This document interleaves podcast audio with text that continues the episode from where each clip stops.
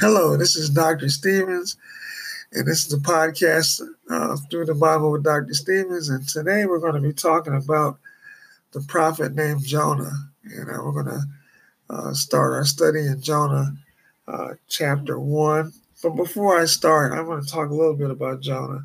Uh, Jonah was uh, one of three prophets Jonah, Amos, and Hosea that prophesied to the northern kingdom uh, after Israel went apostate. Uh, of course, the northern kingdom headed toward apostasy faster than the southern kingdom, which was Judah. Um, uh, Jonah has a unique quality, though. Jo- Jonah was the one prophet that God sent on a missionary journey to minister to people outside of Israel. And unfortunately, Jonah didn't rise to the occasion and obey God. So we're going to uh, start uh, in Jonah chapter 1. And uh, sure, most of you are familiar with the story, but we're going to uh, start reading Jonah chapter 1, starting in verse 1. It says, Now the word of the Lord came unto Jonah, the son of Amittai, saying, Arise, go to Nineveh, that great city, and cry against it, for their wickedness has come up before me. But Jonah rose up to flee into Tarshish from the presence of the Lord, and went down to Joppa and he found a ship going to Tarshish. So he paid the fare thereof and went down into it to go with them unto Tarshish from the presence of the Lord. So see, we, we see here that Jonah rejecting God's call. Anyhow, he says he rose up to flee from the presence of the Lord. Now we know that you can't run from God's presence. There's no way to escape God's presence, but Jonah thought he could. Uh, and so he went uh, chartered a ship to go to Tarshish. Now, what a lot of people don't know is Tarshish was almost uh, close to 1,500 miles away. It was uh, in Spain. Today, um, Tarshish would be Spain. So he, he went trying to go quite a ways to get away from the call of God. So let's look at verse 4. But the Lord sent out a great wind into the sea, and there was a mighty tempest in the sea, so the ship was like to be broken. Verse 5 Then the mariners were afraid and cried, every man unto his God, and cast forth wares that were in the ship unto the sea to lighten them. But Jonah had gone down to the sides of the ship as he lay and was fast asleep. So we see here that Jonah's on a ship full of unbelievers. Um, and Jonah's in the hold of the ship sleeping. Uh, so, you know, we see Jonah uh, trying to escape. He's, you know, sleeping in the bottom of the ship, not even unaware that God sent this storm. But then when he wakes up, we see, so the shipmaster came to him and said unto him, What meanest thou, O sleeper? Arise, call upon thy God. If so be that God will think upon us that we perish not. And they said, Everyone to his fellow, come, let us cast lots, that we may know for whose cause this evil is upon us. So they cast lots, and a lot fell upon Jonah.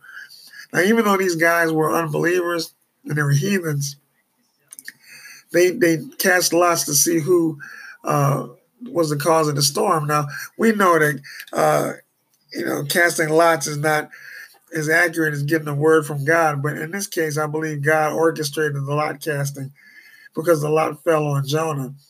Now it was important that it, it fell on Jonah because the people needed to know that Jonah's God was the result was uh, behind the storm. Uh, and so, of course, Jonah didn't deny this.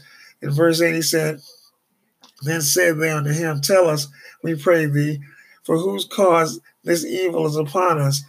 What is thine occupation? Whence comest thou? What is thy country? And of what people art thou? So they're quizzing Jonah basically to try and find out what his belief system is. Who is he? Why is God, his God, doing this? And he said unto them, I am a Hebrew, and I fear the Lord, the God of heaven, which made the sea and the dry land. So it's kind of weird because uh, the reason why Jonah ran in the first place is because he didn't want to share God's message with unbelievers, but he's doing it right here with these men on the ship. And he's basically letting them know that it was his God that caused the storm, and he feared his God.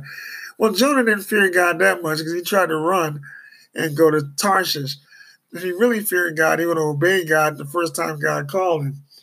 So, verse 10 Then the men were exceedingly afraid and said unto him, Why hast thou done this? For the men knew that he fled from the presence of the Lord because he had told them. And then said they unto him, What shall we do unto thee, that the sea may be calm unto us? For the sea wrought and was tempestuous. And he said unto them, Take me up and cast me forth into the sea, so shall the sea be calm unto you. For I know that for my sake this great tempest is upon you. Now, when you look at this, there's two ways of looking at this. You can say, well, Jonah was uh, a valiant, courageous guy that sacrificed himself for the men on the ship. But I don't believe that's the, the, the case. I believe Jonah was so determined to disobey God, he'd rather die than the priest repents to the Ninevites. You see, the Ninevites were very horrible people. They were evil, they were mean, they were cruel.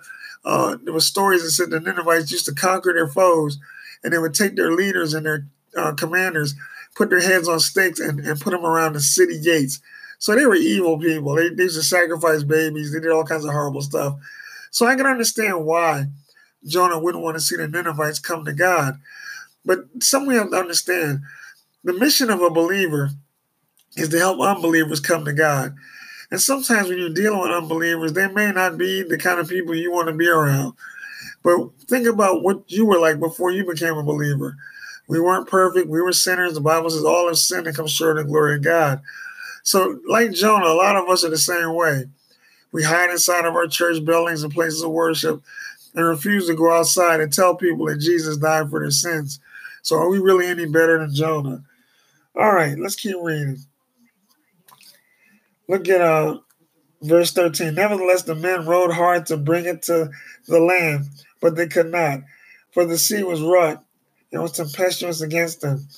Wherefore they cried unto the Lord and said, We beseech thee, O Lord, we beseech thee, let us not perish for this man's life, and lay not lay not upon us this innocent blood, for thou, O Lord, hast done as it pleased thee.